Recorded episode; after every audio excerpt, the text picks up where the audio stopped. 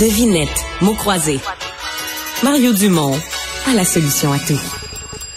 Des chercheurs de l'école de médecine de l'université de Pittsburgh qui euh, disent avoir euh, identifié des, des microparticules qui rendent euh, le vapotage au menthol, donc la saveur de menthol dans le vapotage, l'avoir rendu encore plus dommageable pour la santé que le, le vapotage dit régulier, le sans saveur.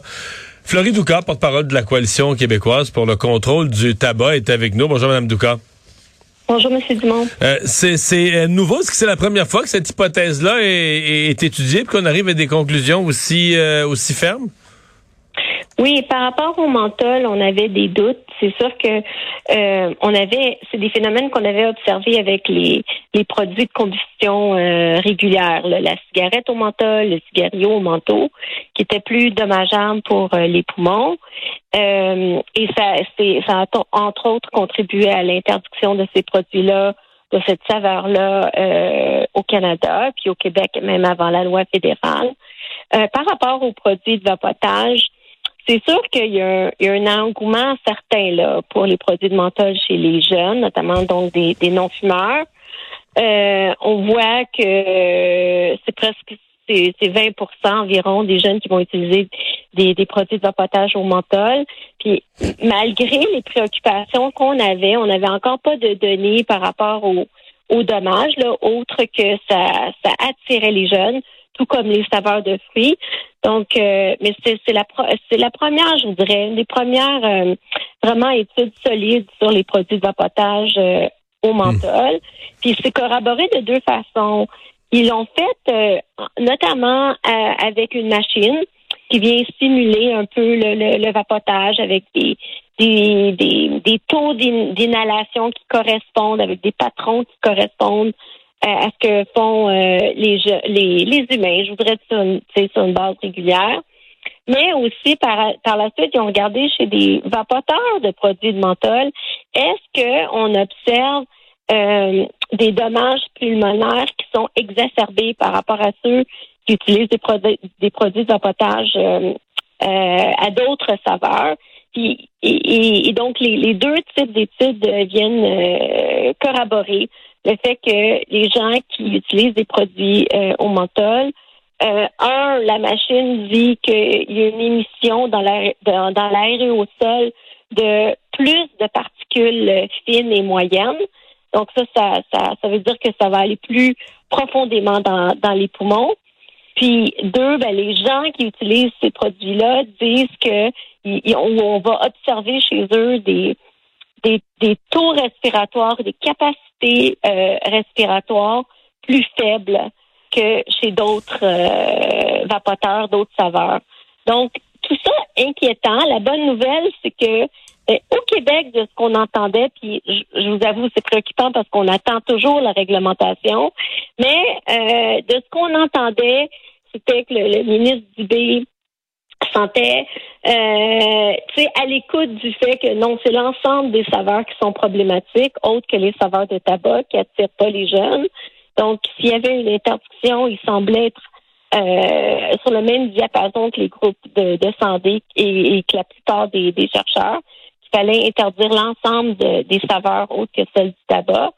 Mais par rapport à, au règlement fédéral qui avait été euh, euh, publié là, dans une première phase il y a plus de deux ans, puis qui bouge pas. C'est comme s'il était mort, je dirais. Euh, c'est sûr qu'il a été euh, tabletté à quelque part. Ben ça, il allait même exempter les, les, les saveurs de menthol. Donc, plus on en sait par rapport aux produits de vapotage, plus c'est inquiétant dans le sens où la préoccupation, c'est pas quand des fumeurs utilisent, des fumeurs adultes utilisent ces produits-là pour cesser de fumer. Non, la, préoccupation, c'est quand c'est des gens qui, qui n'étaient pas des fumeurs, notamment des jeunes, et on voit l'industrie beaucoup les cibler, euh, se mettre à vapoter. Mais les jeunes ont l'air à vapoter. J'avais une discussion avec des jeunes euh, récemment sur euh, tout autre sujet, sur le travail. Euh, la, nouvelle loi du ministre Jean Boulet là, pour euh, interdire un certain âge ou réduire les heures de travail pour les jeunes. Et l'unanimité, là, c'était que la raison pourquoi les jeunes veulent travailler, c'est pour payer leur vape. Pour payer leur vapotage. C'est vrai. ou, encore des wax pens, donc du vapotage mais avec du pot là. Mais on disait vraiment, tu sais, c'est une des dépenses prioritaires de beaucoup de jeunes pour laquelle, parce que pour d'autres affaires, les parents sont dans beaucoup de cas, les prêts sont, les parents sont prêts à donner de l'argent là.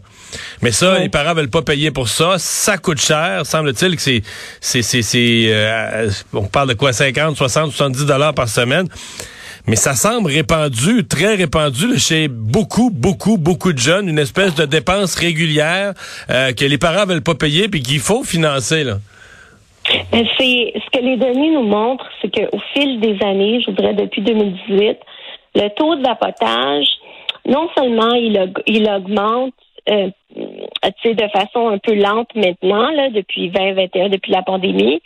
Mais c'est le vapotage soutenu avec des jeunes qui font pas juste essayer des produits de vapotage, mais qui sont devenus des consommateurs réguliers, presque quotidiens. On a en fait, euh, c'est la moitié, euh, la moitié, la moitié des vapoteurs euh, qui, des élèves du secondaire sont des, des usagers, des vapoteurs quotidiens.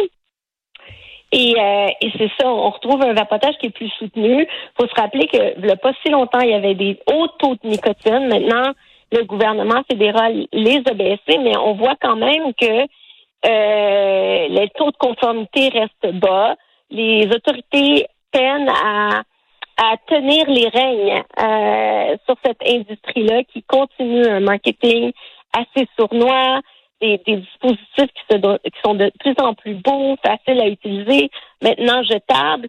Donc, même s'il y a une taxe euh, fédérale qui a été imposée, puis que Québec en a, va en mettre euh, une en place à, l'automne prochain, euh, le fait, c'est que les, les, fabricants changent les dispositifs pour les rendre moins chers, qui ont absorbé une, une grosse partie de la taxe. Donc, vous avez raison de dire que les produits restent, un, hyper attrayants, que les jeunes sont en, grande majorité de plus en plus fortement dépendants. Quand on est dépendant à la, à la nicotine, Andrew Pipe, un cardiologue puis un expert en, en arrêt tabagique, disait dans les médias euh, anglophones aujourd'hui, que la nicotine, c'est la drogue la plus addictive qu'on retrouve sur le marché actuellement et euh, qui donne peu de chance à des gens de pouvoir essayer les produits et de pas pouvoir développer cette dépendance-là. Donc, dans le contexte, il faut se demander ben, où sont nos autorités? Qu'est-ce qu'ils font euh, pour euh, pour rendre les produits moins attrayants à des gens qui ne fument pas? Et je vais vous dire que les, les réponses à ça se font attendre. Madame Douka, merci d'avoir été avec nous. Au revoir. Merci infiniment. Au revoir.